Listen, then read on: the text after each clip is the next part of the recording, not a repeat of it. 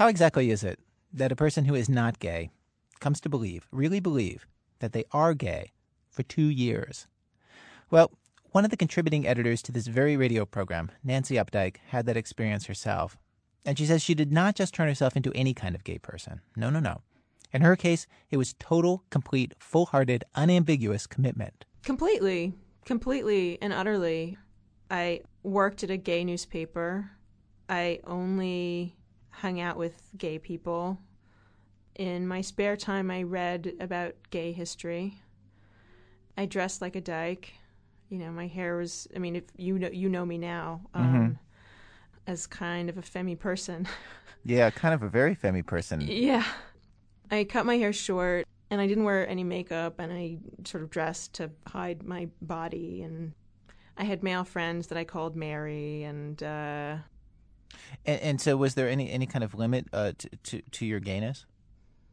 Um, yeah. The limit was that I really kind of couldn't bring myself to actually sleep with women.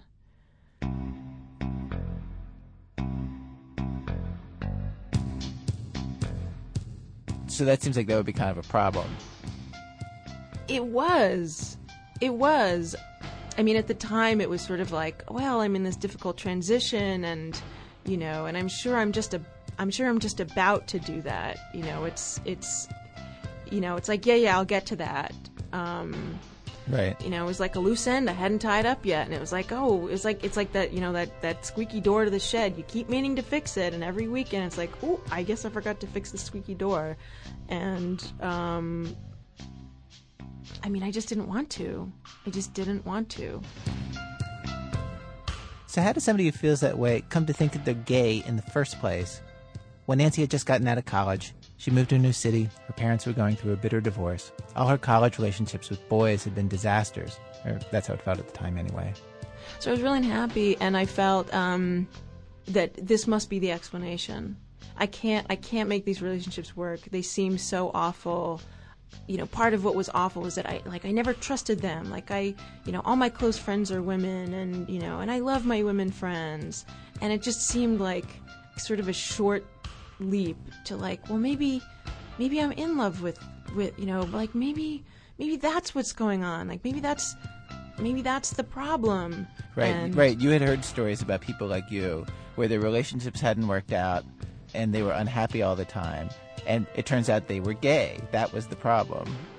Yeah, yeah. And, like, once, you know, it's it's like a, a, you know, a snowball rolling downhill. Like, once you once you get the ball started, you start to accumulate evidence in your mind that that's, in fact, the case. It's like, remember that little friend, you know, you had in, in fourth grade? Well, maybe you loved her. You know, you guys were so close. Hmm. And, you know, maybe, you know, the fact that you you, you know, you like to wear pants, well, that's part of it. You know, you're a little, like, you were a little butch. Like, you like to wear pants in high school when the other girls like to wear skirts. Just, like, you know, you really start to, or at least I did, really start to sort of put everything together to make that the story. Wow. Um, because I really, I really, really wanted to believe this story.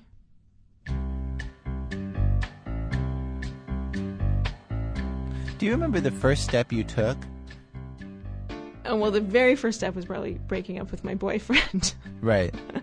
um, but the step after that, I joined um, I joined a, a lesbian feminist reading group. And it was just like history and herstory and humanity and huwomanity. And I mean, I knew at the time, like, this is not helping me.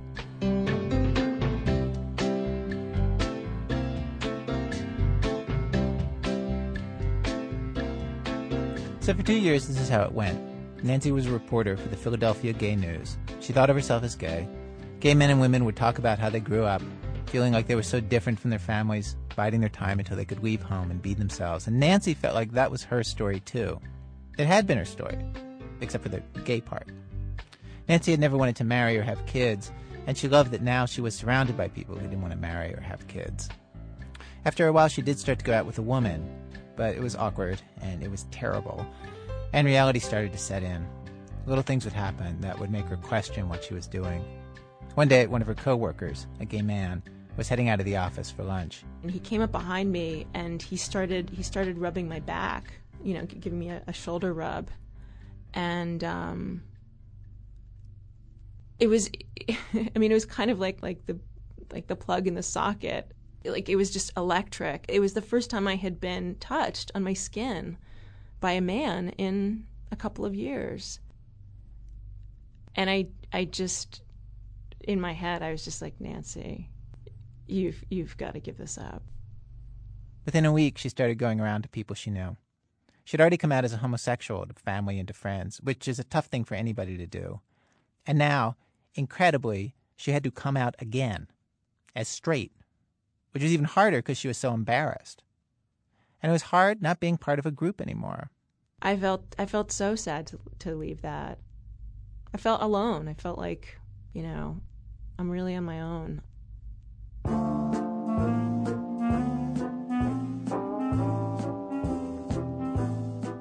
We're from W B E Z Chicago. It's This American Life, distributed by Public Radio International. I'm Ira Glass. Today in our program, my experimental phase, stories of people who are very unhappy, who decide to become somebody different, and love being somebody different, and then have to choose whether to go back being the person they once were. Act one of our program, funny, you don't look Jewish. In that act, a man who's living essentially like a very devout nineteenth century Polish villager jumps forward two centuries, starts watching T V, and changes very, very fast. Act two, Miami Vices. In that act, a middle school student switches schools and tries out an entirely new personality. Stay with us.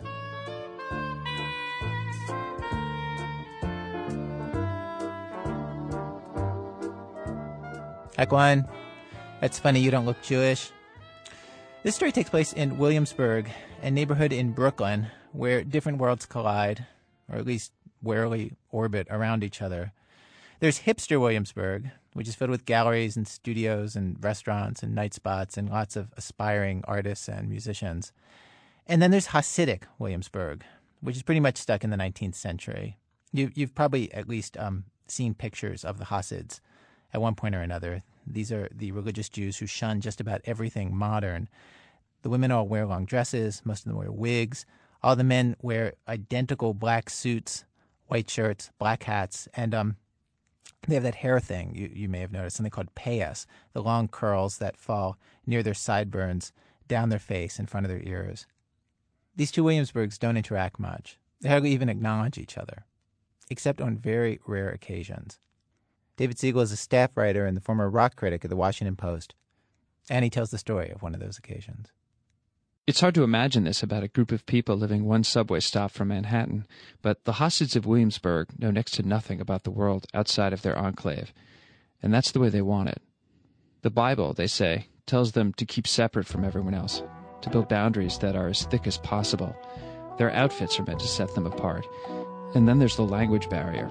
Though nearly all of these people are born and raised here in the U S, Yiddish is the only language most of them truly know. None of us know English because we don't talk English at home. We we study English class one hour a day. This is Chaim. He didn't want us to mention his last name. For good reasons, as you'll find out later. Boys and girls are completely divided. There's no movies.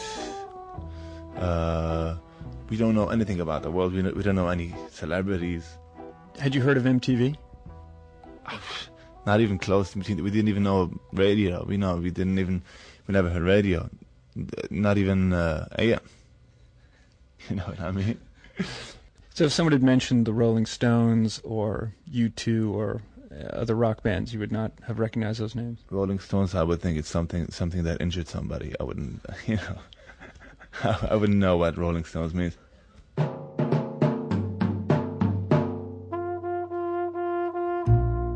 At the time the story begins, one night, years ago, Chaim is twenty and single, which in the Hasidic community is a problem. The problem, though, has a highly ritualized solution.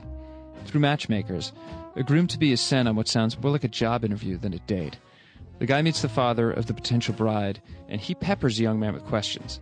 If the father likes the answers, the guy meets the daughter, and after a brief meeting or two, the pair decide whether to marry. Well, Chaim had been on a few of these outings, and he kept flunking the father interview. On the night in question, his would-have-been father-in-law asked Chaim if he would stay in school, in yeshiva, and study full-time. It'd be prestigious having a scholar in the family. But Chaim had told him the truth, that yeshiva didn't interest him much. When he was rejected, not for the first time, his family thought he'd screwed up again. When I got home, everybody was telling me, why didn't you tell them at least that you would? And then, you know, you don't have to do, but, you know, everybody was on me, and, you know, I I was not very happy because I was not, uh, you know, most of us go at the age of eighteen, nineteen, twenty, you know, twenty-one. Most of my friends were, were married already. You know, some of them had kids. And they was, I felt like they were, the blame was on me why I'm not married or something like that. Now, to understand what happens next, you have to know that Chaim was the Hasidic version of a rebellious teen. He'd snuck away to watch an American movie or two, and had recently become a baseball fan. And on a few occasions, when he felt especially hassled by his family, he'd headed to a bar for a beer, which is what he did this evening, a local bar called the Wright Bank, where a man named Billy Campion happened to be performing. Billy was jumping up and down on the bar like a gorilla in a cage, bellowing at the top of his lungs and playing a guitar. Chaim watched and was amazed. It was just loose. It was just, you know, flying. Everything was rocking. It was, he was performing wild. He was, you know, jumping on chairs and throwing all kind of stuff. And they, you know, it was cool to see how somebody was so free. You know, and that's exactly what I wanted. I was so tight at that time. I was, you know, I wanted to get loose a little bit. So during the break, um, I see this very tall Hasidic guy sitting at the bar, smoking a cigarette, drinking a beer, and watching the baseball game. This is Billy Campion, known to the world and indie music fans as Vic Thrill. On the night that he was pogoing on the bar, Billy lived a few blocks and several centuries away from Chaim in the other Williamsburg. Billy wears space glasses and secondhand tuxedos, and his hair is spot-dyed a different color every couple weeks. But he's one of these guys who greets everyone on his block by name, from other scenesters to cashiers who work in the bodegas.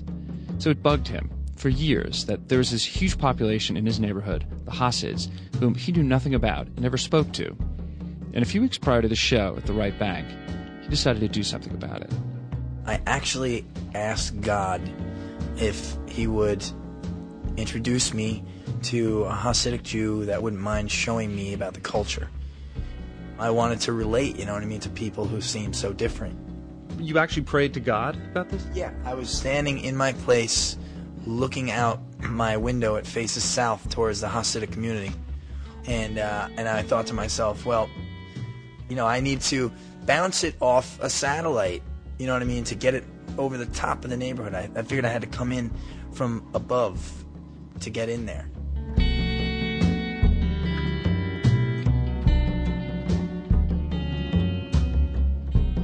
That night at the bar, though, Billy wasn't really thinking about any of that.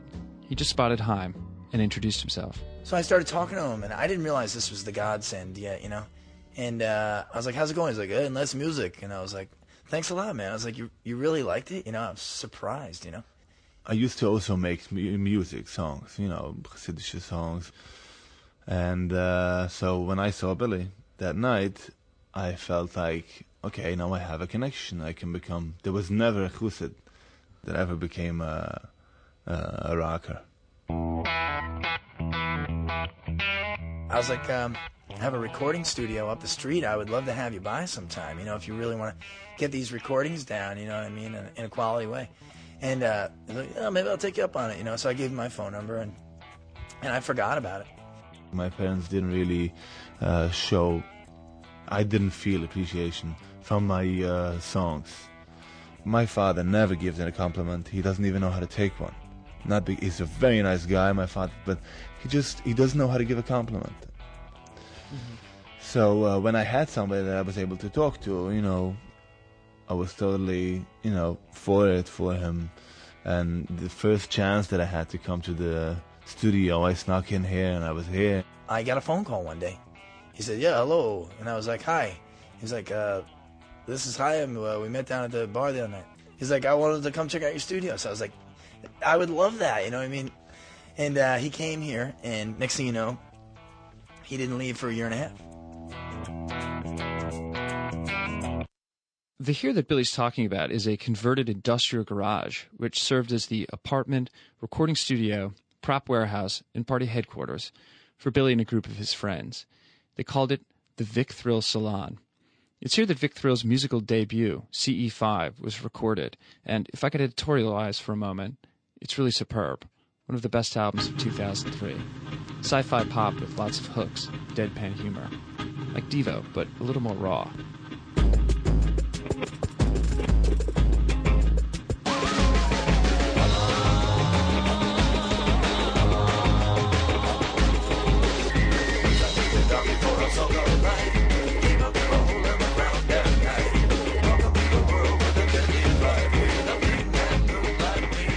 The Vic Thrill Salon is a sort of thrift store version of Andy Warhol's factory. At any given moment, musicians with names like Trans Pop Loops or Saturn Missile could be jamming on the couch. People with video cameras came and went. A rock and roll manager named Mary Mayhem, who dealt cocaine from her purse, was a regular. Into this chaos walked Chaim, wearing a buttoned-up black suit and a rabbinical beard. If he'd been searching for the polar opposite of his Hasidic life, he couldn't have done better. But what intrigued him the most was something found in just about any den in the U S. It was the television. He watched everything. Everything from, like, cheesy Aaron Spelling shows to, like, like five straight hours of M T V. I would be able to sit here about five hours or more. I would sit here. I was a heavy smoker. I was there for hours just watching, soaking in television.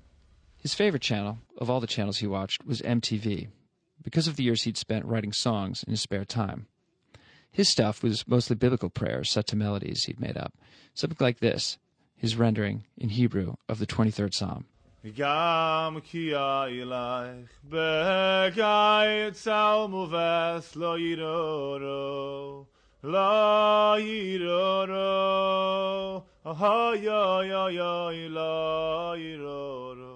V caused Chaim to give up the Old Testament as a muse and start writing pop in English. But the guy was the cultural equivalent of an unfrozen caveman. Everything was new. Nothing had context. You take someone like that and expose him to daily and lethal doses of music television. Something strange is bound to happen. He he would not differentiate between, you know, Britney Spears, you know, and Eminem. He just thought music, like, that's good, that's not good, that's I like that, I don't like that, you know. He didn't yet know anything about, like, you know, genres or categories, you know, like, or what kind of demographic is into that, and he just didn't care. So he was writing music that went from, like, very, you know, um, very sensitive love songs, you know, about, like, the show Pacific Blue. Midnight Blue, you're so sweet when you come true. Pacific Blue. I had this one song, it goes like this. When I wrap my arms around you, I feel your heartbeat. It's a time bomb to explode. Love is the ammunition. Sparkle, sparkle, beautiful eyes. Twinkle, twinkle, beautiful lips. Warm me, warm me, beautiful body. Oh, you're such a hottie. The meal's being served, but you know what's being observed. A little touching under the table. Whoa, who needs cable? And uh, a lot of the stuff doesn't make sense, like in Welcome to the Millennium. It heals our wounds, da-da-da-da, a happiness I'd never pretend. Well, like, stuff wouldn't make sense. But the problem was that my lyrics, but usually when I did write, because my vocabulary was so small and my English was so poor, it was funny. Like any kid who discovers music for the first time, this guy was blossoming at such an incredible rate of creativity. The most prolific being you've ever seen in your life. You know? And he's saying to me, he's like, you know, I'm on my way to yeshiva, you know, and I'm singing these melodies, you know, on the sidewalk, and, you know, uh, you know, I have these melodies, you know what I mean, and I and I have these good, you know, uh, you know, verbal ideas, you know, that I can, uh, but I go into, uh, I go into yeshiva, and I start the class, and uh, and I forget them, and uh, I just need a way to remember these things, you know. So I said, well, I mean, it would be good if you had like a portable cassette player or something like that, but um, he wasn't going to have one anytime soon, and his allowance was small, and so I was like, what? You know what I do in a jam? I call my answering machine. And, uh, and man, he heard that, man. And he just, that was the solution right there. And he was like, oh, that's a good idea. Well, I find out he doesn't have an answering machine. But of course I do. Message one Got no time, got no time, got no time to do it. Got no time, got no time, got no time to do it. Oh. It got to the point where I couldn't even check my own messages anymore because he was filling my answering machine with new song ideas from payphones all over the city. You know what I mean? Here's trucks whizzing by in the background. You know what I mean? This guy's like, I don't know, he's da da da da da da da da da. That's uh, that's the keyboard line for the second verse of uh, of uh, Midnight Blue. You know, and then like you know, he hangs up the phone. Message six. She comes from nowhere, her feet naked bare, but when you see her dance, if I'd only know in advance. I had become um. aggravated by him because he was coming around every day for no less than six hours a day and watching T V. I said, if I didn't have a T V, would you be coming over here like, is it my friendship that you're totally looking for, or are you looking to like watch some tube here, you know? And he goes, all right, all right, I got to admit it, you know what I mean? The T V is, it's, I'm addicted. I'm definitely addicted to the television and I need to do something about it. And like, uh, he had been pestering me to write music with him. And I kept putting him off and putting him off. This guy's a pain in the ass, whatever. And then uh, and then it dawned on me. That's when I said, oh my, I was like, this is this is the moment. Yes, I'll definitely write some music with you. And I wanted to make it as easy as I could on myself. I just grabbed my guitar. I said, sing some of those lines to me there. Welcome to the Millennium was the first song that we ever wrote together. And I said, sing sing, uh, sing the first verse to me, you know. So he's like, okay, here's the first verse. The first verse. Here comes the night. There is no light. It's so dark it looks like the end. A cold wind blows. A scary noise. A situation I'd never pretend. So I was like, okay, that's the first verse. So it's like, let's hear it. So what's that? Is that? That's it. Here comes the night. There is no light. It looks like the sun came down to earth. So I just like put chords like directly to the vocal line. And this is like how I proceeded from that point on. A cold wind blows, a scary noise, a situation I'd never pretend. Welcome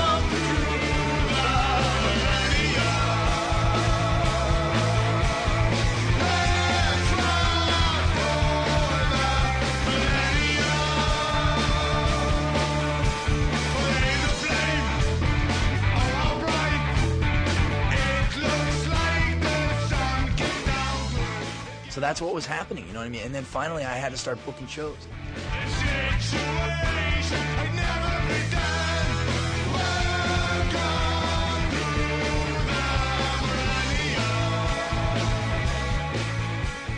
The first gig that, that I got him, the first gig was at this place, um, um, Joe's Pub, which is like a high-profile joint. It's like what I would consider to be like a double velvet rope affair. I mean, you got to be somebody to get into the place, you know? I mean, there's like James Eha, the guitarist from Smashing Pumpkins, you know, standing online with like, you know, some kind of supermodel. You know, it's like these are the kind of people that are standing online there, you know what I mean, to get in. On the night of the performance, Vic and the band headed on stage in their regular outlandish gear. Chaim was dressed in traditional Hasid clothes, black pants, white shirt, yarmulke. He was introduced as the craziest Jew since Goldberg, the professional wrestling star. I felt like, you know, that scene in, like, Young Frankenstein, you know, like, ladies and gentlemen, the monster, you know, like, you know, and then this guy comes out on stage, you know, like, that's what it was like, like, he came out on stage, people were just like, people were just like, what the hell is this? His performance was, like, a mixture between, like, you know, like, Eminem, or, you know what I mean, like, Snoop Dogg, you know, like, pointing in people's faces, and, like, just... the most demonstrative, like, you know what I mean, hand gestures you've ever seen in your life. And then throwing kicks up in the air like a Hasidic wedding. You know, he's like mixing like this like Jewish dancing with what he's seen on M T V, you know? And it was so over the top, and people were like, at first people were like, you know, like a dog that's just been shown a card trick, you know what I mean? Like, people were baffled. And, uh, and then all of a sudden I was like, ladies and gentlemen, uh, this is a real Hasidic man, and... then the place just, out of their seats, hit the dance floor and went ballistic. I mean, just, they loved it. They flipped, you know? And he became like an instant star, you know, he was like this underground star, you know. Coming up, putting the Sabbath back into Black Sabbath, the life of an underground Hasidic glam rock star. That's in a minute from Chicago Public Radio and Public Radio International when our program continues.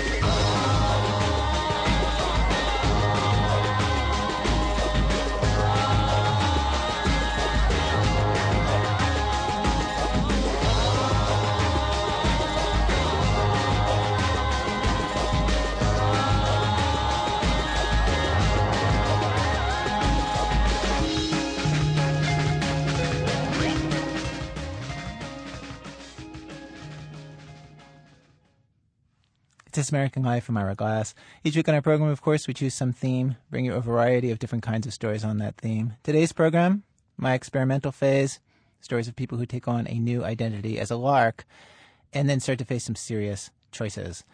David Siegel's story about Chaim continues, a warning that they mention the existence of sex in a general way in what's about to follow.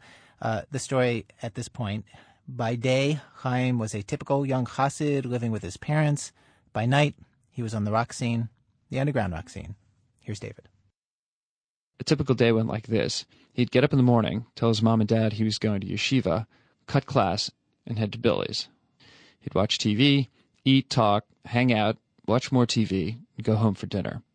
Then, on nights when he was performing, he'd head out again, this time with his concert outfit tucked into a bag. He was really getting into the costumery of what we were doing.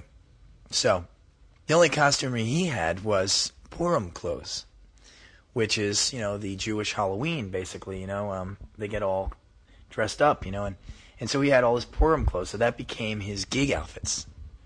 You know, like this, this like, gold sequin cape with, like, gold, like, tinsel, you know, and, like, this big, like, like, it was, it was almost like Hebrew Flava Flav style necklace. It was like Superman style, you know. He would show up Hasidic with a little bag or something like that, and then he would go into the bathroom and just transform, you know.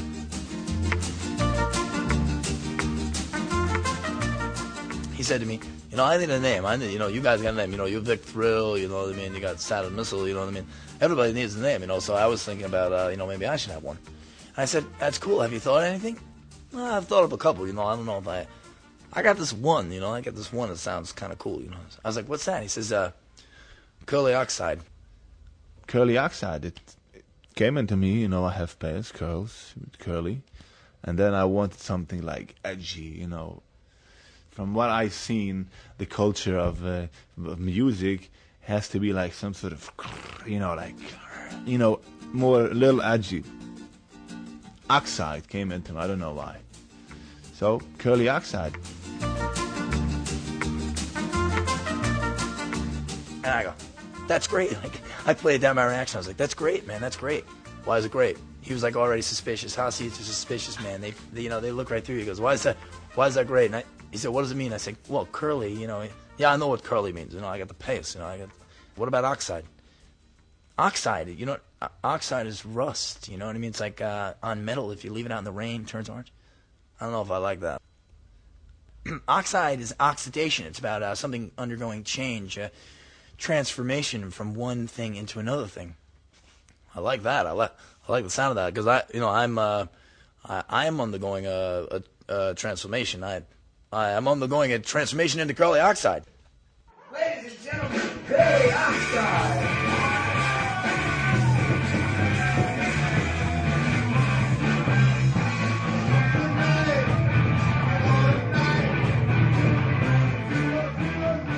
So then you began performing pretty regularly with him? I mean, did he get a reputation? Did people find out about him? Oh, yeah, yeah. He would He would perform then regularly down at the Wright Bank, and then we would have him come up and play for the bigger Vic Thrill shows. You know, Mercury Lounge, Bowery Ballroom, the West Beth Theater when that was still around, you know, and uh, people loved it.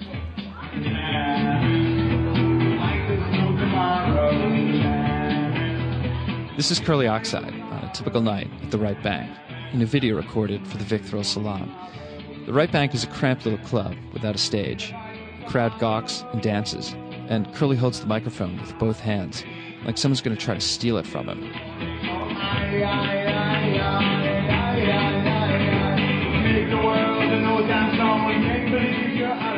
On nights like this, women occasionally threw their underwear at him.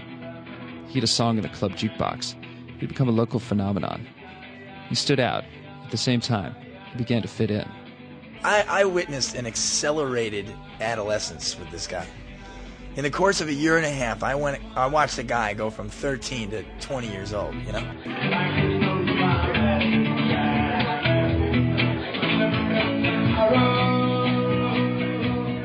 Deep inside, a lot of people have, uh, I would call, uh, the beast of within. You know, when you see sometimes people get drunk or they feel like there's a moment that now they can be what they really want to be, and nobody will accuse them of being that image. They would just do it. They would just be like crazy and throwing stuff, and uh, I mean, I would be insane. I would be like doing certain sounds and stuff and dancing like I felt like uh, doing whatever I intend on doing, and nobody can stop me, and being appreciated for it. Was it satisfying? Oh, absolutely. Hell yeah.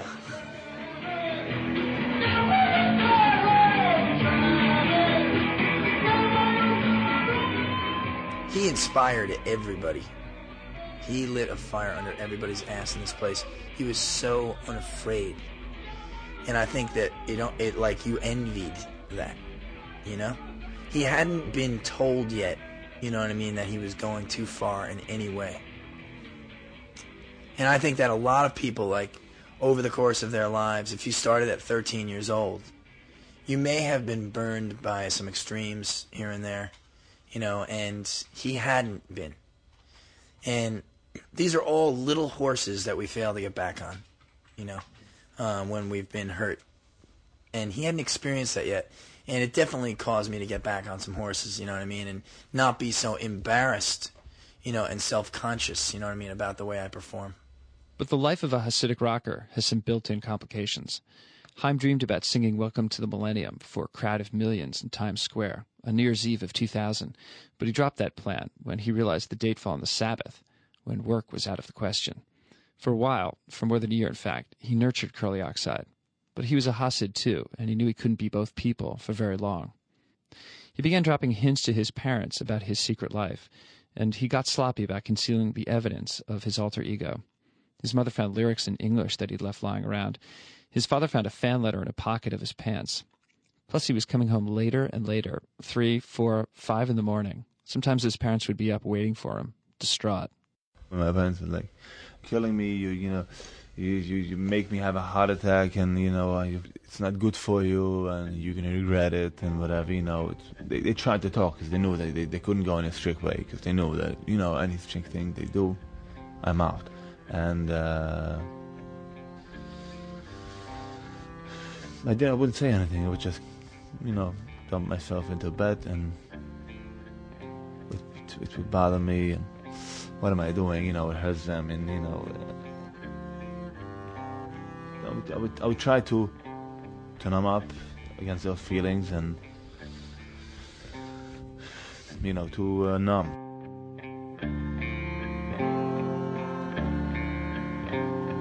I started to actually get phone calls here. I had caller I D, and I saw his last name on it, and he was here. And I was like, oh, wow, I guess it's just started, because I've seen Hasids go down to the Right Bank and pull Hasids out of there, saying you shouldn't be in there, and then argue with the people in there that were arguing on the behalf, non-Hasidic people, arguing on the behalf of the guy who was in there. And they say, you stay out of this. You stay out of this. This is none of your business, you know? And I felt like, uh-oh, this is about to happen with me.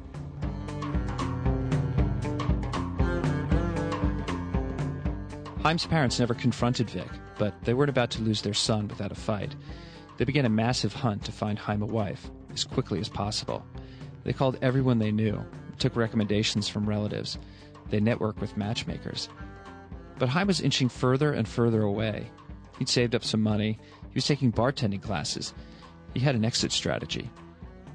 Basically, a race was underway. His parents were trying to find him a wife before he actually leapt into the secular world for good. Oddly enough, the secular world seemed to be rooting for his parents. At one point, he was going to cut the curls. He told me he wanted to move in with me and he wanted to cut the curls. And, you know, jokingly, but, you know, with serious undertones, I said, if you cut the curls, you're out of the band. You know, I was like, I'm telling you, man, if you cut the curls, we have no act. That's what I'm saying to you. Do you know what I'm saying? You know, as the managerial type, you know, as the music business type, you know, the, the talent manager, I was mainly worried that the act um, was going to lose its luster if he became like us, and that it was going to turn into bad music, you know? And um, the innocence, I think another big thing is that the innocence would be lost, and the innocence is where he was creating from.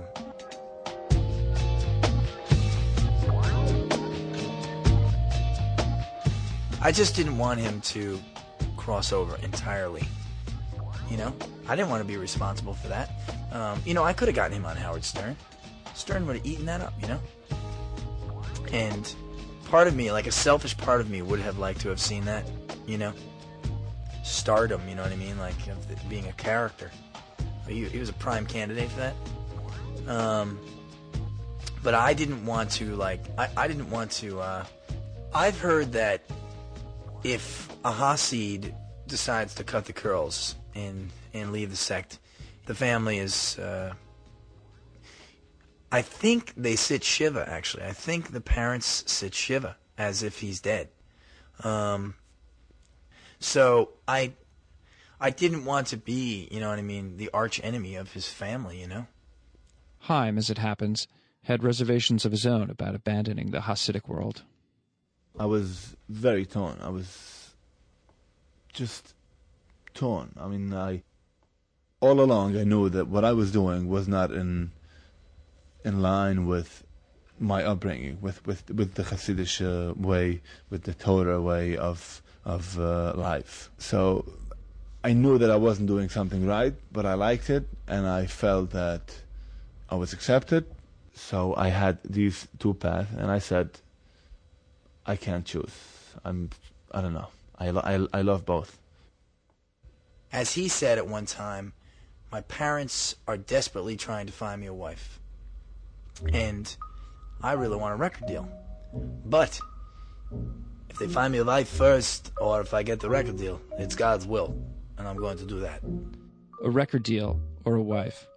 If Chaim thought the choice was in the hands of the Lord, he'd underestimated his mother, who called him one night while Chaim was in Manhattan, getting ready for a show. A certain young lady would be at a certain wedding that evening, she told him, and maybe Chaim could swing by and take a look. At first he said no and begged off with a few excuses, but his mother then sounded so sad, he felt a wave of guilt and reconsidered. Chaim changed back into his Hasidic clothes and went to the wedding, where he eventually got a quick glance at this young lady from a distance in a parking lot. Chaim was not impressed. I was like, for this, I had to, you know, that made me again come, you know, okay, another bust. So I went home, I said, for this, you, you know, I mean, next time before you send me somewhere, you know, just look, ask, you, you know, get information of what we're talking about. So I went back down to the basement, I got back dressed, and I went to perform that night, uh, you know, till four o'clock in the morning. But the girl felt differently. It turned out that she liked him, and that softened him just a little, enough to get Chaim to agree to a date. A Hasidic date in her living room, surrounded by family. My parents were sitting in the kitchen, and the, there was no door, and I felt totally uncomfortable. What we're talking about for, mm, I would say, maybe forty-five minutes. This is the first time you'd spoken to her? Right.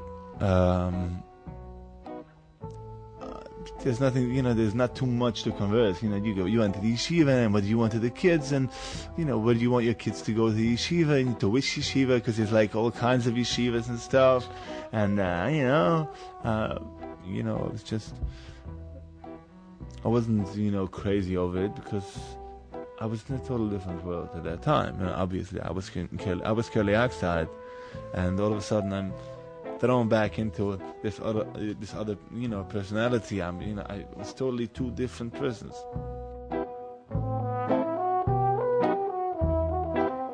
The matchmaker calls calls in and, and talks to my mother and says they want to finish it.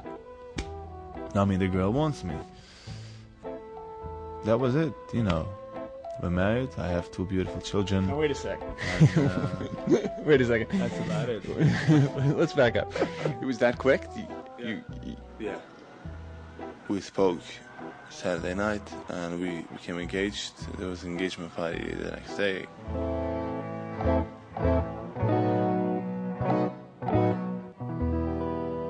They were indeed married three months later. This might sound incredibly fast, but in the Hasidic tradition, no one marries for love. That comes later, hopefully. And though Chaim had spent far more energy dreaming about the Billboard charts than about being a husband, he knew in the back of his mind that a day of surrender was probably inevitable, and that it meant returning fully to the fold. No more rock star, no more carousing, the end of the beast within. But you knew that you were killing Curly Oxide at that moment. You agreed to get married. Uh, I knew that uh, this this character is going down, yeah. We knew that it was just like a show, you know. We know that the show is going to be up, and then, you know, there's going to be time to close it. Did, did, were you sad that the, the show is going that show is going to be over? Um, I can put myself back in the moment, and I didn't think. I was just, because my whole life came tumbling, because it was like these two years were like so. It was it was like so shaky and so. I, all of a sudden, okay, it came back though, you know, like, oh, you are normal, you know, you are getting married like everybody else, and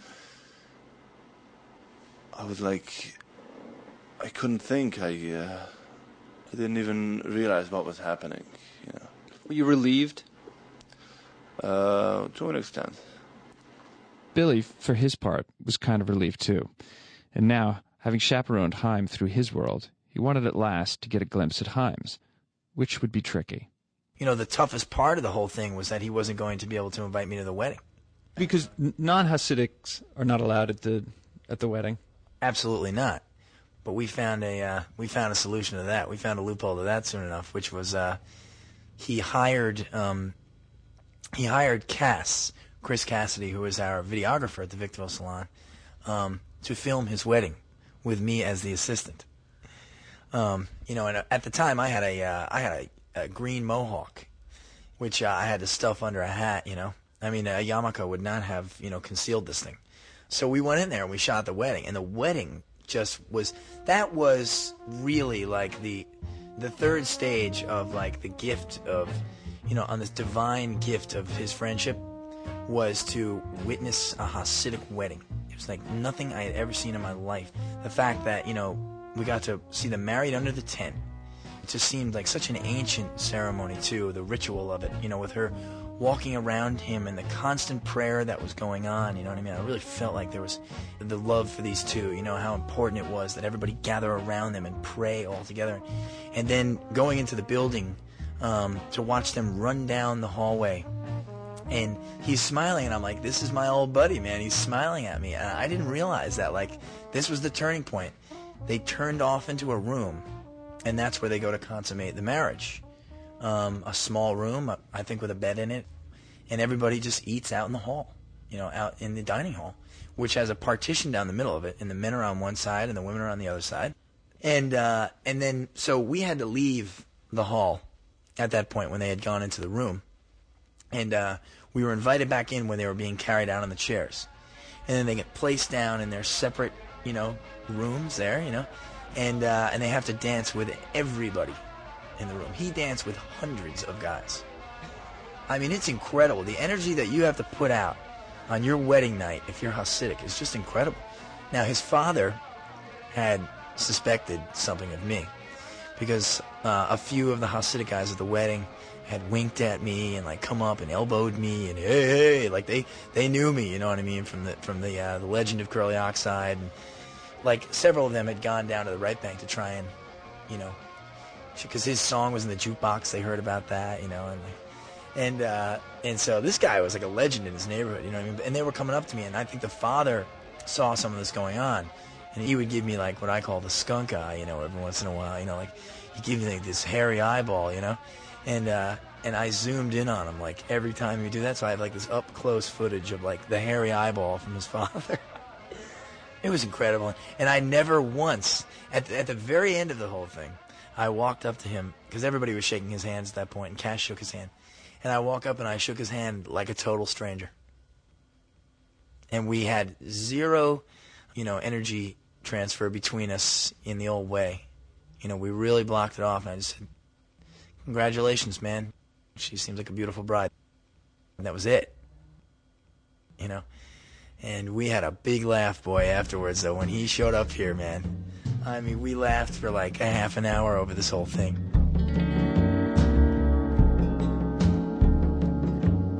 Years after that half-hour laugh, Billy Campion is touring as Vic Thrill, playing shows around New York and throughout Europe. If you ever catch his act, you'll witness a guy as antic as anyone you'll ever see on a stage. A pager on vibrate is how one observer put it. The unembarrassable style owes a little something to Curly Oxide. In the months after the wedding, every once in a while, Billy and Chaim would get together just to catch up. But almost immediately, Chaim and his family moved an hour upstate. Now he doesn't see Billy much. And in part, he relocated to avoid the temptation of his old ways. Then again, he doesn't sound like a man on the verge of a backslide. I didn't even I didn't even want to think of missing it, because I'm missing it, meaning I'm I'm not there. So why even go there to feel missing it? You know, it's, it's, you know, you blank out.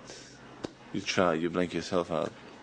I mean, I, I know that I can't have what you know what I would like over there. So there's no, you know, and I and I like my life now, and uh, I would lose everything, you know, going back, or, you know, so, I mean, there's, there's, there's, too, there's too much to lose, and I know that I can't have it, so I wouldn't even uh, touch that.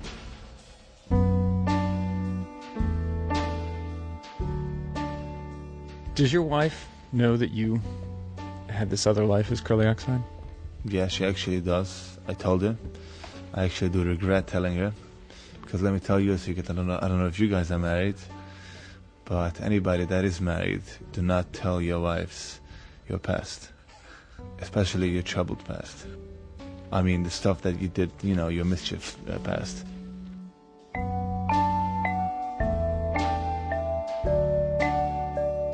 I asked Chaim would he tell his son if the boy announced one day that he wanted to sing in a rock band. Chaim almost frowned. "I'd tell him to sing something traditional," he said, "and songs that are in Yiddish." As for Curly Oxide, there's hardly a trace of his career anywhere. He never released a C D, and last year the Wright Bank closed, and that unplugged the only jukebox in the world where you could hear his music.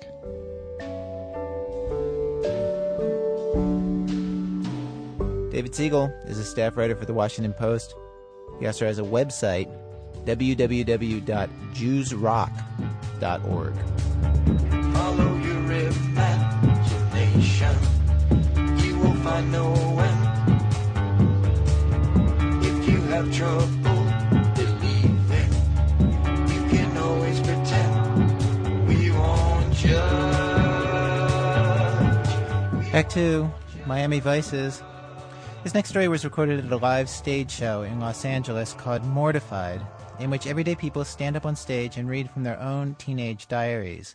One person who took the stage one night was Sasha Rothschild. Uh, a quick warning for sensitive listeners that she mentions all kinds of fooling around with teenage boys in what follows.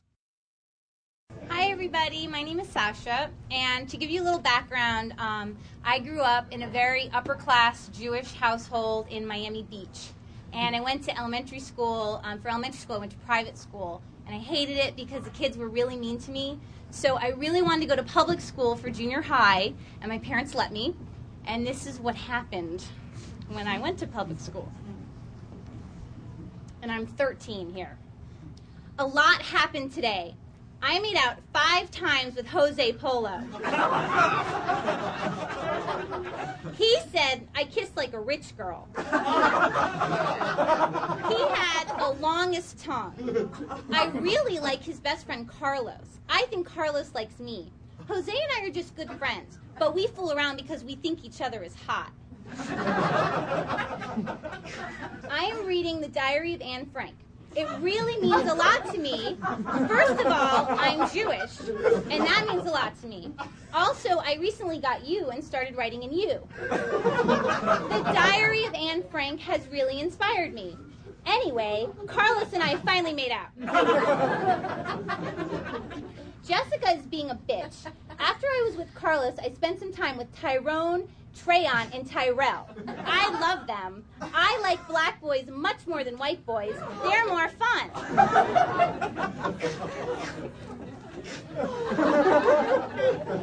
It gets worse. So much has happened. I went to a big party at Jira's house. The party was awesome. I got completely drunk and started talking to these older guys who had beer. They gave me a lot. The older guys liked me, and they wanted my phone number. I gave it to them. I'm worried, though. I'm turning into a bad girl. My grades are dropping. I'm drinking a lot. I'm lying, et cetera. I don't want to tell Diego and Shane I'm only thirteen, but I also don't want to get raped or anything. I don't know what to do. I think I'm going to lose my virginity very soon. The scary thing is, is that I'm having so much fun. So many guys like me. I'm so f***ing popular. My mind and body are seventeen, but I'm only thirteen. P S. I have grown so much inside in the past few months. Hey, was up or down? I put the arrows up or down. Well, things are totally up with me. Helder and I are going out. I like him so much. He's so cool, nice, funny, caring, sensitive, and fine. He has such a nice body. In the movie, Helder and I made out a lot, and we went to second over the shirt. It wasn't a big deal. Later, dude. I wrote later, dude, literally. And I, okay. okay, a lot happened. First of all, Helder and I broke up yesterday. I dumped him, in parentheses. The day after we went out, I went to his house, and we were in bed naked together. Don't ask me how that happened. I wouldn't sleep with him, and I think he got mad. Since then, it seemed all Helder wanted was to have sex with me. I broke up with him six days after we went out. I, literally I, because I'm hanging out with, you know, Cubans, so I'm trying to understand how to speak Spanish. I, well, a lot of shit has happened. I have been getting drunk and stoned every day. Also, Diego and I broke up. I didn't mind that he was a drug dealer, but it just wasn't working out anyway.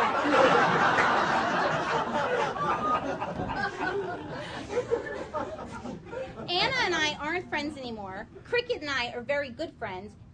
And last but not least, I'm going out with Antonio. We have been together for nine days. I really like him. I'm planning on sleeping with him.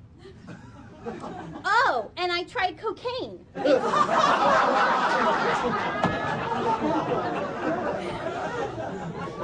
It's the coolest thing on earth. I think I'm addicted. Oh, well.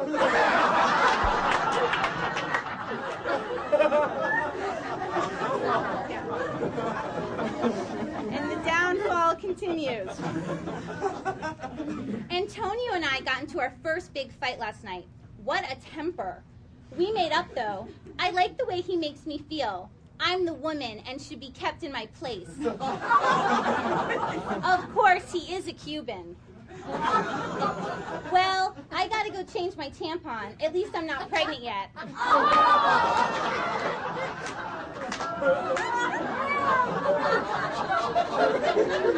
Okay. What's up, yo? Literally in the diary, what's up, yo? I have done flake five times today. For those of you who might not know, flake is a, uh, you know, pseudonym for uh, cocaine, in case you're not cool. Okay. I have done flake five times today. I loved all of them. I'm not doing any more, for now at least.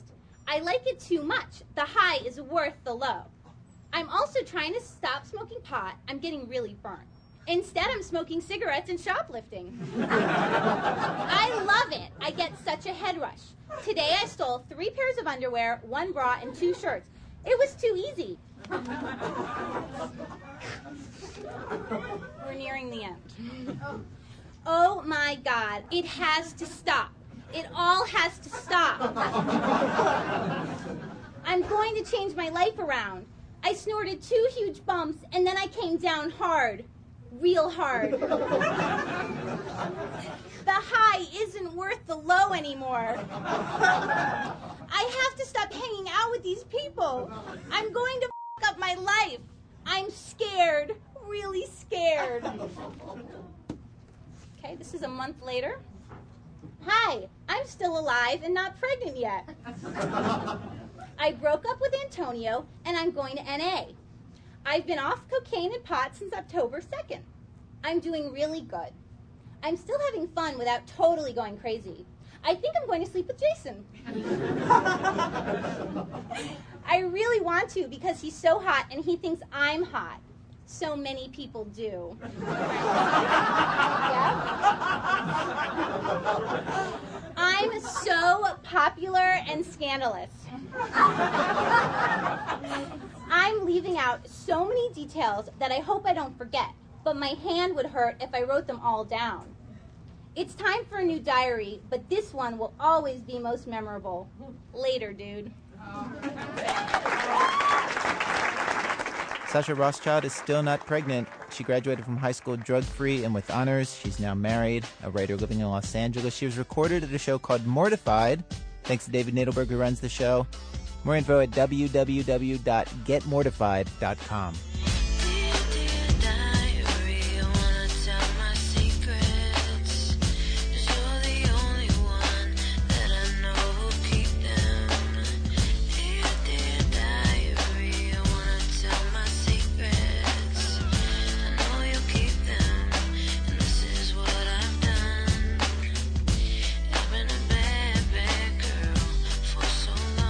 Our program was produced today by Jane Feltus and myself, with Alex Bloomberg, Diane Cook, Wendy Dorr, Sarah Koenig, and Lisa Pollack. Our senior producer is Julie Snyder. Elizabeth Meister runs our website. Production help from Todd Bachman and Will Reichel. Special thanks today to Amy Bender and Mayfair Recordings. Our website, w w w dot this american life dot org, where you can listen to our shows for absolutely free or buy C Ds of them. Or you know you can download audio of our program at audible dot com slash this american life. This American Life is distributed by Public Radio International. Funding for This American Life is provided by Volkswagen of America and their S U V, the Touareg, now featuring A B S, E D L, E S P, and a bunch of other acronyms that help provide comfort and control. Go acronyms. Learn more about Volkswagen's S U V, the Touareg, ASAP, at v w dot com. W B E Z management oversight for our program by Mister Tori Malatia, who can be heard at bars all over Chicago, walking up to young people and saying, I have a recording studio up the street. I would love to have you by sometime, you know, if you really want to get these recordings down, you know what I mean, in, in a quality way. Hey, worked on me. Back next week with more quality recordings of This American Life.